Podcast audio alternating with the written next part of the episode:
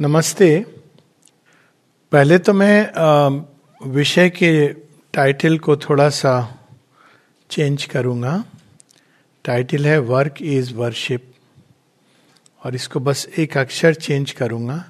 आई को हटा के ए हम डाल देंगे वर्क एज वर्शिप हिंदी में यदि हम इसको करें तो अर्थ ये हो गया कि एक शीर्षक है, कर्म ही पूजा है। और इसी को अगर हम परिवर्तन करें तो कर्म से पूजा। कर्म ही पूजा है, उससे ये भाव आता है कि सारी सृष्टि में जो व्यक्ति अपने कर्तव्य का पालन कर रहा है, वो पूजा कर रहा है। लेकिन यदि ऐसा होता तो कर्म योग एक मार्ग के रूप में देने की आवश्यकता नहीं होती। किंतु कर्म को हम कैसे पूजा में परिवर्तित करें? यह कर्म से पूजा, यानी वर्क एज वर्शिप तो कर्म क्या है? कर्म वो हम लोगों को कर्म एक पथ दिया गया है जिसके द्वारा हमारा विकास होता है। तो कर्म के मार्ग से ही हमारे विकास का मार्ग खुलता है। पहली चीज़ हमको ये समझनी है। यदि हम ये प्रयास करेंगे कि हम कर्म नहीं करेंगे तो वो असंभव है। लेकिन कर्म जब हम नहीं करेंगे, हमको ऐसा प्रतीत हो रहा है कि हम कर्म नहीं कर रहे हैं तो इसका अर्थ है कि हम जीवन के प्रति जो हमको चुनाव करना है, हम चुनाव नहीं कर रहे हैं।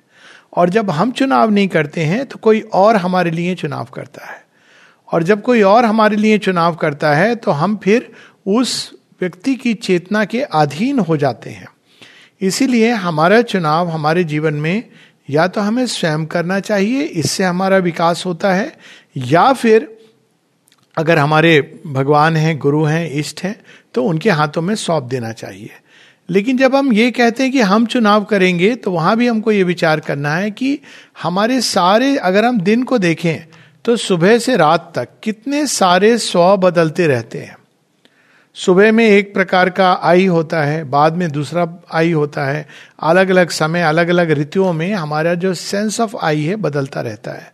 तो जब ये कहा जाता है कर्म का चुनाव हम करेंगे तो यहाँ हमारा जो सबसे डीपेस्ट हाईएस्ट सेल्फ है जिसको हम अपने या तो कल्पना के द्वारा या अनुभव के द्वारा जो हमारा हाईएस्ट सेंस हुआ है सेल्फ का, उसके आधार पर हमको कर्म करना है। तो ये बात अगर स्पष्ट हो जाए, तब हम लोग इस पर कि कर्म के द्वारा पूजा कैसे की जा सकती है। तो इसमें विचार ये करना है पहली चीज़ कि कर्म क्या है? कर्म कौन करता है? कौन कर रहा है कर्म? कौन सी ऊर्जा या शक्ति है जिसके द्वारा कर्म किया जा रहा है? और कर्म का ध्येय क्या है? कर्म के स्वामी कौन है? कर्म के पीछे संकल्प क्या है? क्योंकि कर्म एक पूरा पैकेज है। जब हम कोई कर्म करते हैं तो उसमें सारी चीज़ें एक साथ समाई हुई हैं। तो अब इसका अगर हम पहले विचार करें कि कर्म क्या है, आमतौर पर हम लोग समझते हैं कर्म वो है जो बाहर से हमको दिखता है। कर्म इंद्रिया ये भाव आता है। यानी हाथों से, पाँव से, हमारे मुख से बोला हुआ कोई स्पीच या वाणी, इसको कर्म कहा गया है। लेकिन कर्म का अगर व्यापक अर्थ देखें तो कोई भी ऊर्जा जो हम अपने अंदर से बाहर की ओर या भीतर की ओर, किसी भी दिशा में, जब हमारे अंदर से ऊर्जा को विकीन करते हैं रिलीज़ करते हैं एनर्जी को तो वह कर्म है। हमारे थॉट्स भी कर्म है, और वो सारी सृष्टि पर उनका प्रभाव होता है। माता जी एक जगह बताती हैं कि हम, हमारे अंदर अगर इलविल है तो वो दूसरों के ऊपर प्रभाव करती है। और ये इलविल कई बार मास्क्ड इलविल होती है। और ये देखिए, इतना सेल्फ कंट्रोल व्यक्ति को होना चाहिए किस तरह से। जैसे मास्क इलविल का एक उदाहरण देता हूँ, जो गुडविल के रूप में सामने आती है, लेकिन उसके अंदर एक छिपा हुआ इलविल होती है। एक जो कॉमन उदाहरण एक डॉक्टर के रूप में मैं देखता हूँ, वो ये है, जब लोग पूछते हैं, आपका स्वास्थ्य ठीक तो चल रहा है? तो बाहर से अगर देखा जाए तो अच्छा प्रश्न है, वो मेरे बारे में चिंता कर रहा है। लेकिन प्रश्न के पीछे एक चेतना यह है कि मुझे लग नहीं रहा है कि आप ठीक हैं। या आपका वज़न बहुत कम तो नहीं हो गया है? तो एक जो इलविल होती है, जब हमारे अंदर से दुर्भावना निकलती है, दुरेक्षा निकलती है तो वह भी एक कर्म है, क्योंकि उसका प्रभाव पड़ता है हर चीज़ के ऊपर। यहाँ तक कि कोई व्यक्ति अगर सद्भावना से जीवन जीता है या दुर्भावना से जीता है तो उसके आसपास की जो वस्तुएँ हैं, उसके अंदर भी वही चेतना घनीभूत होकर बैठ जाती है। ये एक पूरा अकल्ट साइड है कर्म का, जिसको हम लोग नहीं जानते। तो ये आवश्यक है कि हम कुछ भी कर्म करने के पहले या उसके साथ साथ हम अपने रोज अपने चेतना को अच्छे से साफ़ करें। Self mastery so indispensable to action क्योंकि अगर हमारी सेल्फ मास्टरी है ही नहीं हमको यही नहीं पता कि हम मैकेनिकली सारी सारा संसार कर्म कर रहा है लेकिन वो कर्म योग नहीं है। श्री कृष्ण इसकी बात करते हैं कि 90 परसेंट संसार कैसे कर्म करता है? यंत्रा यंत्रारूढ़िनी माया like a fly on the wheel यानी एक चक, चक्का है जो घूम रहा है और उस पर एक मक्खी बैठी हुई है। तो मक्खी को क्या लग रहा है? मैं गाड़ी चला रही हूँ। क्योंकि वो बैठी है और चक्र घूम रहा है। गाड़ी आगे बढ़ रही है तो उसको ये भाव हो रहा है कि मैं गाड़ी चला रही हूँ। पर रियलिटी ये नहीं है। गाड़ी कोई और चला रहा है, दिशा, गंतव्य कोई और निर्धारित करता है। 99.9 परसेंट, निन्यानवे पॉइंट नाइन नाइन नाइन प्रतिशत मनुष्य इसी यंत्रवत कार्य को, वो समझते हैं कि वो कर्मयोग कर रहे हैं। इससे कोई फ़र्क नहीं पड़ता कि हम ये कार्य मंदिर में कर रहे हैं। हो सकता है कोई मंदिर में कर रहा हो या कोई आश्रम में कर रहा हो, लेकिन यंत्रवत कर रहा हो। इस भाव से कर रहा हो कि अरे मैं कहाँ फंस गया, उलझ गया, या उसकी चेतना में एम्बिशन पनप रहा हो। माता जी ये सब बातें बताती हैं कि अगर तुम्हारी चेतना में एम्बिशन है तुम एक यहाँ तक एम्बिशन ये रूप ले सकता है कि हम बहुत बड़े साधक बनना चाहते हैं, योगी बनना चाहते हैं। तो ये सारे एम्बिशंस कर्म को प्रदूषित कर रहे हैं। जो हमारे अंदर से जो ऊर्जा निकल रही है, उसको प्रदूषित कर रहे हैं। तो कोई भी ऊर्जा जिसको हम संसार में रिलीज़ करते हैं, वो चाहे विचारों की ऊर्जा हो, भावनाओं की ऊर्जा हो, इम्पल्स, ये भी एक ऊर्जा है, हर तरह की ऊर्जा, इच्छाएँ हम लोग कितनी रिलीज़ करते हैं, इस संसार में एक जाल बनाते हैं। अगर कोई बाज़ार में जाए तो आप देखिए बाज़ार में जाने से क्या होता है कि एक और व्यक्ति ये सोच के जाएगा कि नहीं, हम, कुछ नहीं लेंगे, बाज़ार घूम के जाएँगे। पर कितना कठिन होता है केवल बाज़ार घूम के आना। चीज़ें आकर्षित करती हैं व्यक्ति चला जाता है इसलिए बाज़ार जब घूमने जाए तो मेरा एक प्रैक्टिकल टिप है पर्स अपने साथ ना रखें। और अगर किसी को साथ ले जा रहे हैं तो पर्स उसके पास हो तो ठीक है लेकिन खुद का पर्स नहीं रखे। नहीं तो आ, आप चीज़ें खरीद लेंगे क्योंकि वहाँ पे यही ऊर्जा सारे बाज़ार में ऊर्जा। तो एक एक ऊर्जा क्षेत्र होते हैं जिसके अंदर जब हम कर्म करते हैं तो अपने आप कर्म के अंदर एक शुद्धि का वातावरण आने लगता है।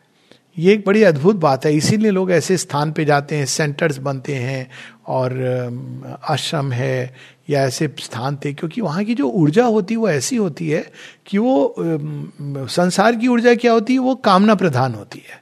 तो वहाँ हर व्यक्ति कामना महत्वाकांक्षा कामना महत्वाकांक्षा, इसी से ड्रिवेन हो रहा है। तो उस जगहों का वातावरण ऐसा होता है कि वो कर्म के अंदर, वो ऑटोमेटिक आपके अंदर चली जाएगी।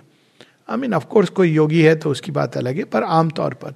लेकिन ऐसी जगह होती हैं जहाँ अगर व्यक्ति कामना और महत्वाकांक्षा से आता भी है तो अगर वो उस वातावरण के प्रति खुलता है तो वो अपने आप वो चीज़, वो जो प्रदूषण है, जो मिक्सचर है, जो पेट्रोल के अंदर कुछ और मिला हुआ है, वो चीज़ अपने आप चली जाती है। तो पहली चीज़ है, कोई भी ऊर्जा को हम गति देते हैं तो वो कर्म है।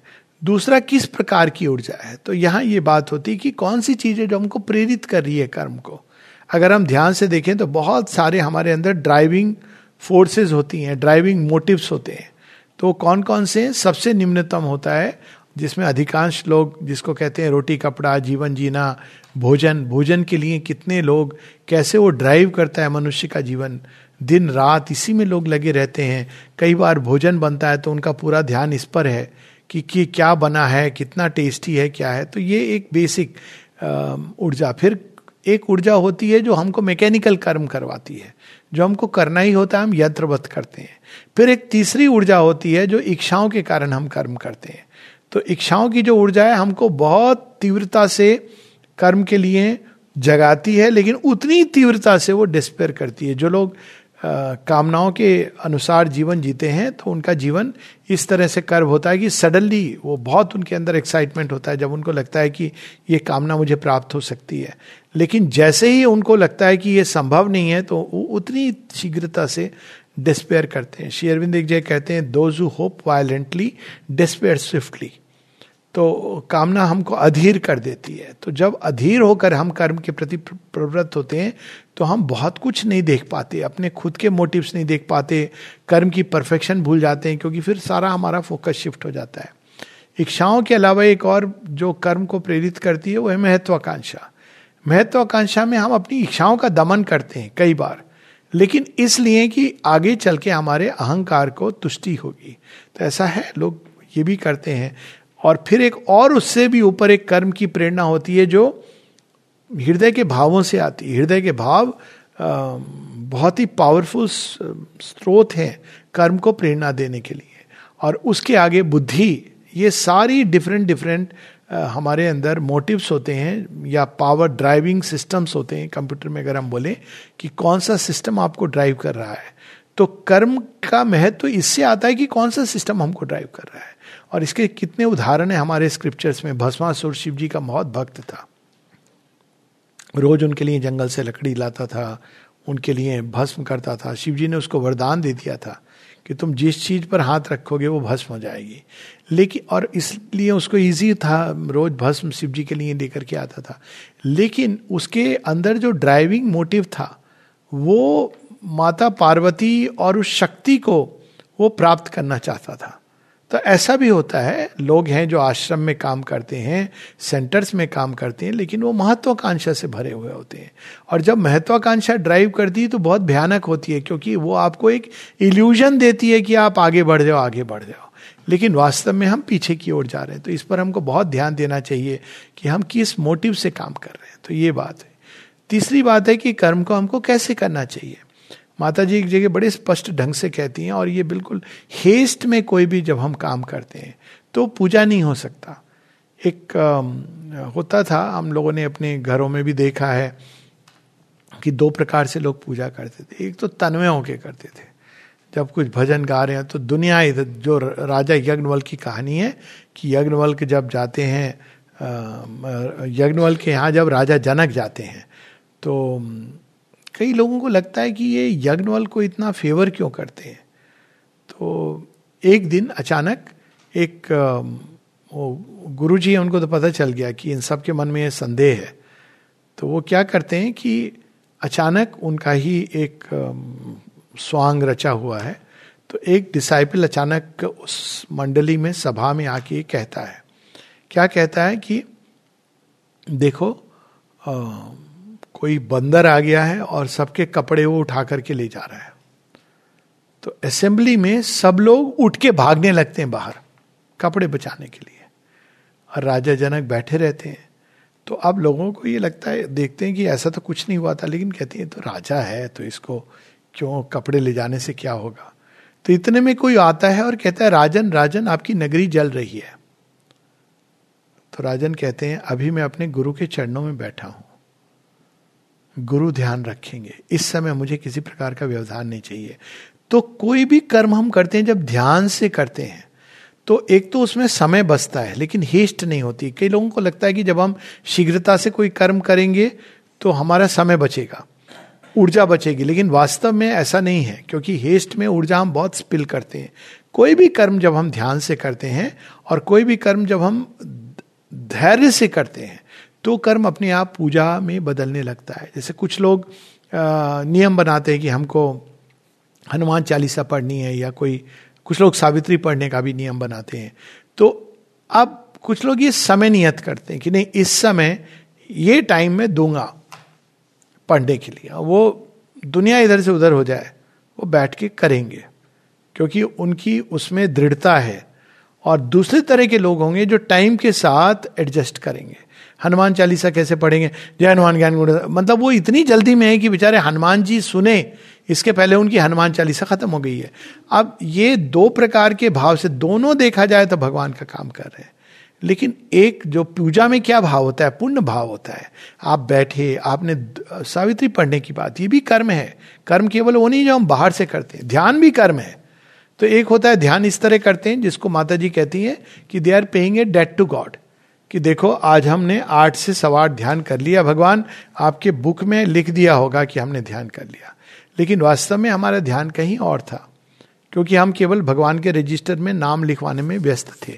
जबकि होना हमको ये चाहिए था कि हम पहले बैठे अब यहाँ, ये ध्यान का क्षण है, या हम सावित्री पढ़ने वाले हैं, ये बहुत अद्भुत काम है, या कोई और काम हम करने वाले हैं, मान लो कोई केंद्र का काम करने वाले हैं, प्रारंभ करने वाले हैं तो पूजा का भाव क्या होता है? कि हम कुछ क्षण अपने को शांत रखें। माता जी कहती है ना कि टू इन्वोक द प्रेजेंस क्योंकि केवल हम कर्म कर रहे हैं और हमने काम कर लिया और हम चल दिए, थोड़ी देर शांत रह के हमको इन्वोक करना चाहिए। यही हम हम सबके ट्रेडिशन में हम लोगों ने सीखा है भोजन करने के पहले, खेल खेलने के पहले। अब कहीं घूमने जा रहे हैं, यहाँ तो आश्रम की तो ये बहुत सुंदर एक परंपरा है। परंपरा ही है, लेकिन एक बड़ी सुंदर चीज़ है। इसका प्रारंभ कहाँ से हुआ था कि जब कोई अगर पिकनिक पे जाते थे तो पहले पिकनिक पे जाने के पहले सारा ग्रुप मिल करके कंसेंट्रेट करता है। और उसके बाद वो माँ को पहले ही लिस्ट जाती थी कि ये ये लोग इस समय निकल के वहाँ पे जा रहे हैं। तो इसको कहते हैं कर्म का अर्पण। ये भाव कि ये मैं सारा कर रहा हूँ, पूरे डिटेल में आप एक पूजा के भाव से बैठे, शांत, स्थिर हुए। जब हम अपनी चेतना को शांत करते हैं, स्थिर हो जाते हैं, कोई भी ये चीज़ें मैंने बड़ी सुंदर सुंदर छोटे छोटे उदाहरण से सीखी। जब आश्रम में काम करना शुरू किया तो एक छोटा सा काम दिया। कर्म कोई बड़ा छोटा नहीं होता, ये बहुत आवश्यक है ये चीज़, इस चीज़ को जानना। तो जब मैं आया तो मुझे पहला काम ये दिया था कि मार्बलिंग डिपार्टमेंट में साड़ियाँ साड़ियाँ और कपड़े रंगे जाते हैं। तो उसमें काम मिला। तो उनको लगा कि मैं तो डॉक्टर हूँ, कहीं मुझे बुरा ना लगे। तो मैंने कहा, नहीं तो बहुत अच्छी बात है, क्योंकि ये चीज़ें तो हमारे पीछे छोड़नी है। अब दो तीन ऐसे अनुभव हुए जिससे मुझे पता चला कि ये कितनी छोटी से छोटी चीज़ हमारा या तो एक परीक्षा होती है हमको सिखाती है। तो मुझे ये काम दिया गया है कि सुबह में डिपार्टमेंट को खोलना है। और कैसे खोलना है? उन्होंने मुझे बता दिया था कि इसको बोल्ट हटाना है अंदर से, बाहर का ताला तो खोल देंगे, लेकिन वो अंदर बोल्टेड रहता है तो एक पर्टिकुलर टाइम पर आके आपको अंदर से बोल्ट हटाना है और द्वार खोलना है। मुझे लगा, इतना सरल काम है, मुझे इतना क्यों बताया जा रहा है, दरवाज़ा खोलना है, खोल दूँगा मैं। लेकिन पहले ही दिन मुझे पता चला कि उसमें भूल क्या कर रहा था मैं। तो उन्होंने मुझे बताया, जो मनी बहन थी, अब तो नहीं है, कि किस तरह से इस द्वार को खोलना होता है। देन आई लर्न कि काम को हम लोग हेस्टिली कैजुअली ये समझ के कि ये तो इंपॉर्टेंट काम नहीं है। तो ये हर एक चीज़ इंपॉर्टेंट है। फिर उन्होंने मुझसे पूछा कि तुम फूल फूल, फूलों का काम करोगे? मैंने कहा हाँ। तो बड़े खुशी खुशी बोला, लेकिन फूल सजाने का काम नहीं था। फूल का जो वाज है, उसको उठा के कहीं रखने का काम था। मुझे लगा, ये तो अगेन बहुत आसान है। लेकिन फ़र्स्ट टेस्ट में फेल हुआ। क्योंकि मैं लेके जा रहा था, उन्होंने कहा, रुको रुको रुको, एक कपड़ा दिया हाथ में। तो मैंने कहा, कपड़े का क्या करूँगा? इसके तुम नीचे में पोछोगे, साफ़ करोगे। और एक सुन, प्लास्टिक की एक जगह थी, जिससे कि वो वुड खराब नहीं हो। तो एक छोटी सी चीज़, जो, एक गमला रखना है, उसके नीचे पानी, और पानी गिर के लकड़ी को हार्म कर सकता है।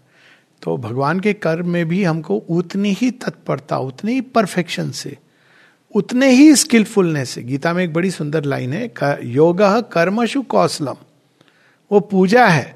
तो जैसे पूजा में जब फूल तोड़े जाते हैं, आपने देखा होगा कि जब किसी मृत व्यक्ति पर फूल चढ़ाते हैं तो कहीं से भी एक माला बना लेते हैं। लेकिन जब पूजा में फूल रखे जाते हैं तो सुंदर, अच्छे फूल और उनके सुंदर ढंग से एक माला बनाई जाती है नैवेद्य के रूप में। तो ये भगवान का जब हम कर्म करते हैं तो ये आवश्यक है कि इन छोटी छोटी बातों पर हम पूरा ध्यान दें। एक और इससे संबंधित एक कहानी थी इसमें, पर चलो, अभी हम लोग कहानियों की बात नहीं करेंगे। तो ये सारे एक एक डिटेल में उतर करके तो कर्म हम कैसे करते हैं ये भी बड़ा इंपॉर्टेंट है। तो कैसे करते हैं? यानी कर्म में एक विधि होती है प्रोसेस होती है।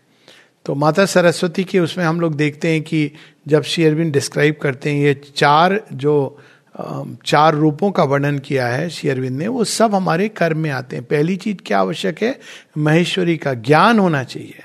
हम जो कर्म कर रहे हैं, अगर हमको उसका ज्ञान ही नहीं है, उसके बारे में हमको एक बेसिक अंडरस्टैंडिंग नहीं है तो हम कर्म कैसे करेंगे? तो कोई भी भगवान का कर्म कर रहे हैं, उसके बारे में हमको एक अंदर और बाहर दोनों प्रकार के ज्ञान। एक होता है ज्ञान जो बड़ा सीमित, उसकी प्रोसेस का टेक्निक का टेक्नोलॉजी का ज्ञान है।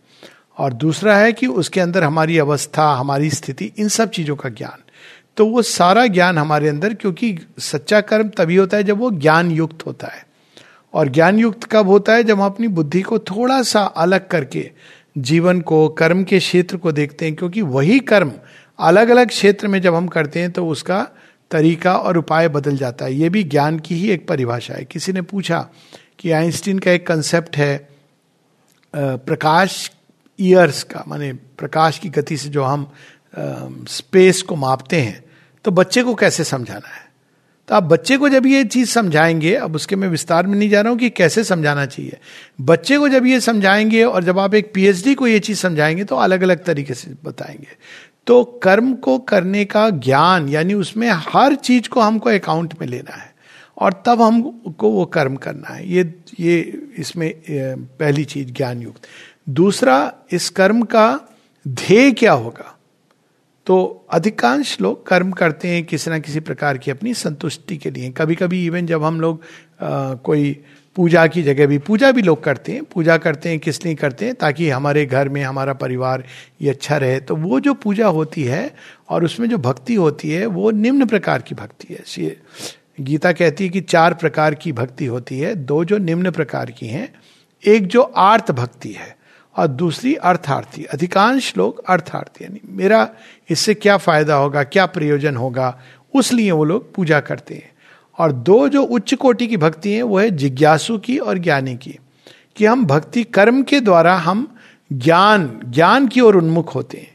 तो ज्ञान और कर्म का समन्वय बहुत ज़रूरी है। केवल कर्म करते रहना तो हमारी अवस्था ये भी हो सकती है, जो हमने सुना है ना, वो जो बंदर राजा की रक्षा में नियुक्त किया गया था तो उसने एक दिन मक्खी हटाने के लिए उठा करके तलवार राजा के ही ऊपर मार दी।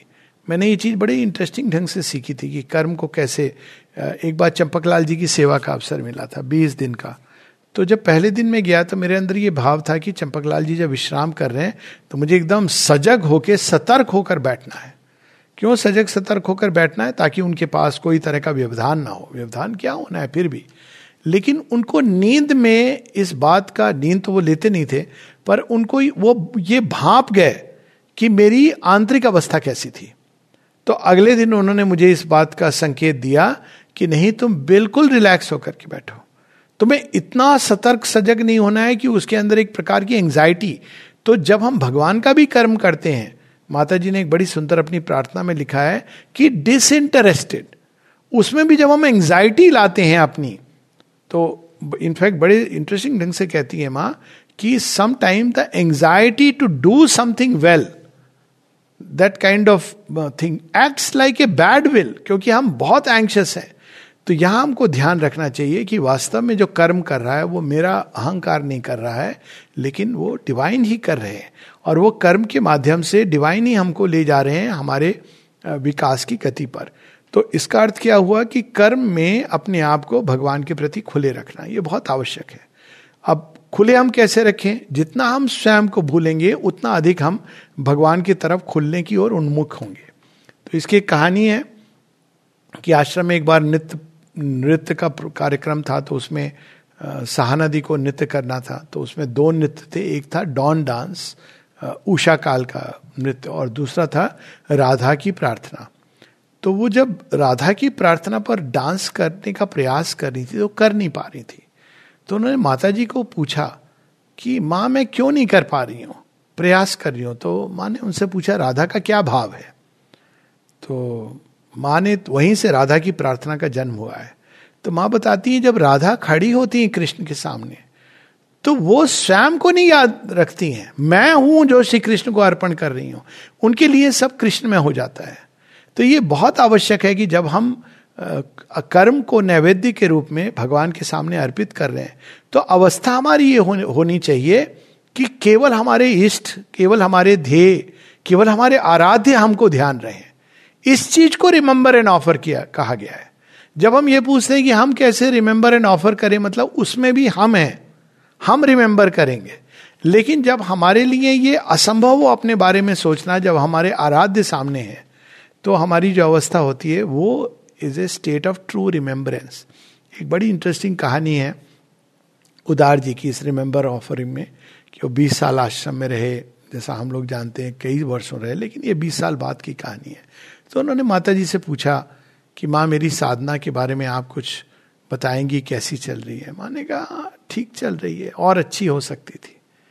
एक तो साधना के बारे में मूल्यांकन नहीं करना चाहिए हमको अपने आप को भूलना है कर्म हमको अपने आप से बाहर निकालता है। इसीलिए कई लोग अगर आपको कोई समस्या हो रही हो तो उसमें भी कहते हैं कि गेट बिज़ी जब आप व्यस्त होते हो कर्म में तो स्वयं को भूल जाते हो।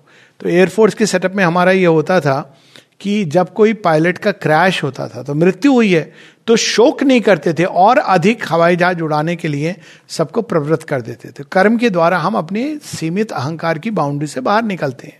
तो खैर, उदारदा ने पूछ लिया तो माता जी ये बताती हैं कि ठीक ठाक चल रही है और अच्छी हो सकती थी। तो उन्होंने पूछा, माँ, क्या कमी रह गई?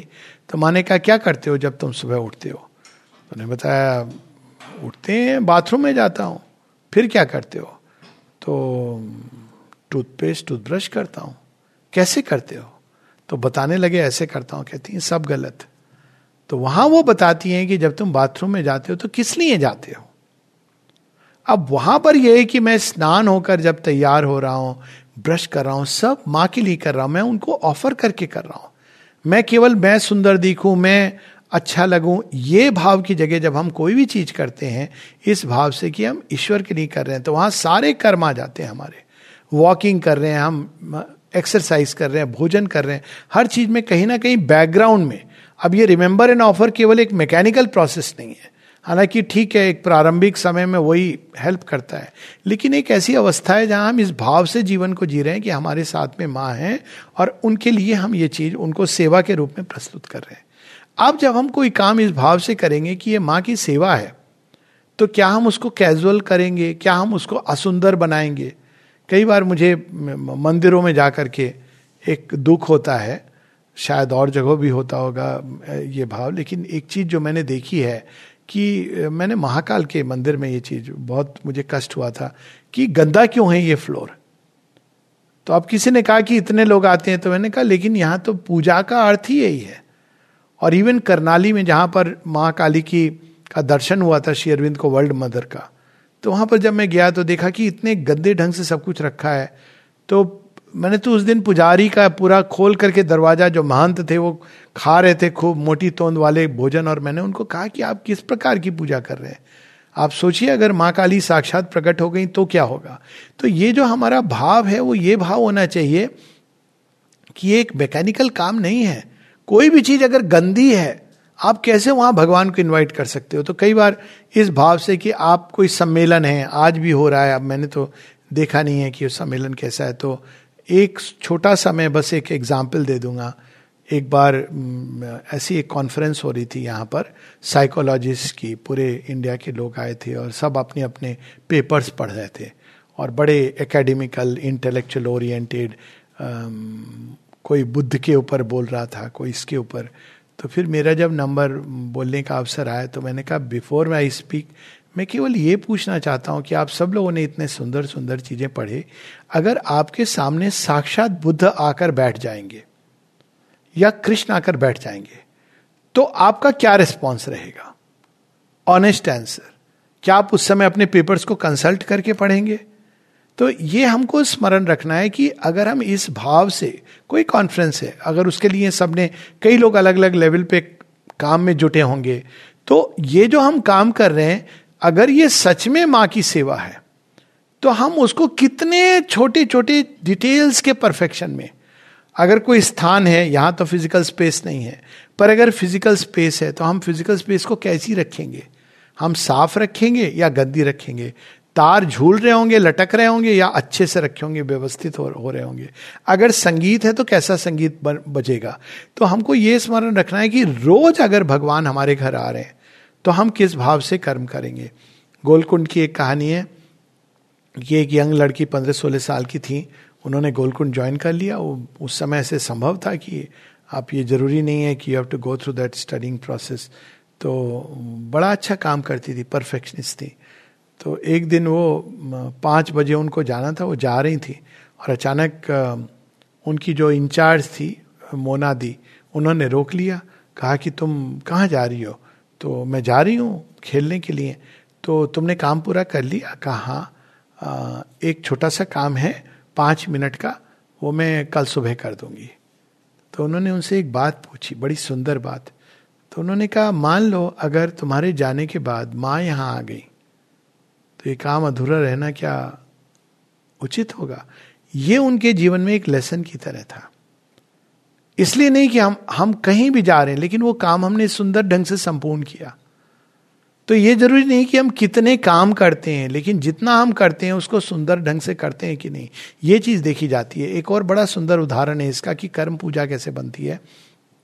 अमल किरण बताते हैं कि एक बार आई थिंक ये अमल किरण की थी या उनकी वाइफ सेहरा उन, उनकी कहानी है जहाँ उन्होंने खैर जो भी है एक साधक की कहानी है जहाँ उन्होंने एम्ब्रॉयडरी करी एक कपड़े के ऊपर और माँ को देने गए। तो माता जी ने देखा और एम्ब्रॉयडरी का एक हिस्सा था जिसको माँ ने कहा इट इज़ वेरी ब्यूटिफुल बहुत सुंदर है ये। और साफ़ दिख रहा था कि उनके चेहरे पे जॉय है। बाकी पर उन्होंने उतना ध्यान नहीं दिया। तो अब ये जो साधिका थी या साधक थे, उनको थोड़ी शर्म आई। क्यों शर्म आई? क्योंकि वही एक हिस्सा था जिसको उन्होंने माँ को स्मरण करके ऑफ़र करके किया था। और बाकी में उनका ध्यान भटक रहा था। तो कर्म का ध्येय कौन है? ध्येय भगवान है। हम कर्म के द्वारा किसको रिझा रहे हैं? पूजा क्या होती? पूजा इसलिए होती कि हम रिझाते हैं। किसको प्लीज़ कर रहे हैं? माने एक बड़ी सुंदर बात कही और वो हमारे अहंकार की भी रेमेडी है और एक कलेक्टिविटी के अंदर भी एक सुंदर भाव लाने का एक प्रोसेस है। माँ कहती है we are not here to please our self अरे देखो, हमने कितना अच्छा किया है काम selfless admiration we are not here to please others कि दूसरे हमारे काम से कितने खुश हुए. We are here to please the divine अगर हम ये छोटी सी चीज़ को स्मरण रखें कि हम काम भगवान के लिए कर रहे हैं, उनको प्रसन्न करने के लिए कर रहे हैं, और वो, ये सारी इसमें पूरी समग्रता है. यहाँ तक कि एक टाइम की एक छोटी सी चीज़ है, समय. समय का ध्यान रखना, ये भी एक मास्टरी का एक एक बहुत सुंदर उदाहरण है। क्योंकि जो लोग समय का ध्यान रखते हैं, समय के अनुसार कर सकते हैं कोई काम, उन्होंने अपनी प्रकृति पर एक मास्टरी पाई हुई है।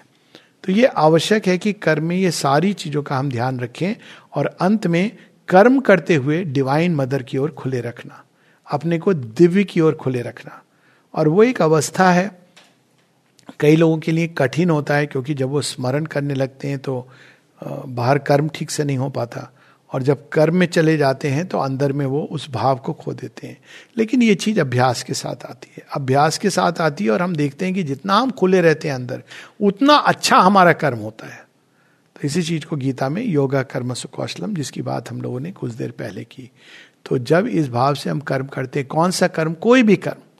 लेकिन इसमें हमको बस दो बातें याद रखनी है कि जहाँ जब हम लोग कहते हैं कि कर्म हम करते हैं तो उसमें ज्ञान होना चाहिए। तो ज्ञान के कई लेवल्स हैं, और उसका एक सिंपल उदाहरण है एक डॉक्टर का।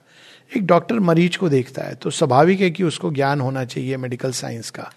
लेकिन क्या मेडिकल साइंस ज्ञान की अंतिम सीमा है? या उसी कर्म को हम अच्छे से अच्छे, अधिक से अधिक ज्ञान के साथ कर सकते हैं? सर्वोत्तम ज्ञान क्या होगा? जहाँ तक लेटेस्ट से मेडिकल साइंस की बात है तो वो होगा एक intuitive knowledge about patient and intuitive knowledge about treatment और इसका एक अंतिम उदाहरण देके हम लोग इसको बंद करेंगे कि एक बार गोलकुंड में प्रयास कर रहे थे कि कहाँ पर हमको पानी का वो सोर्स होना चाहिए। तो उसके, और और कुछ बीम लगाने का भी कोई इंजीनियरिंग की समस्या थी। तो उनको समझ नहीं आ रहा था कि ये काम कैसे और किस स्थान पे ये होना चाहिए? तो पवित्र दा जो खुद अच्छे खासे मैथमेटिशियन भी थे, इंजीनियर भी थे, और मृत्युंजय ही वॉज़ ऑल्सो एन इंजीनियर तो ये ये लोग जॉर्ज नाकाशिमा, ये लोग तीनों माँ के पास गए, और उन्होंने इस समस्या को माँ को बताया।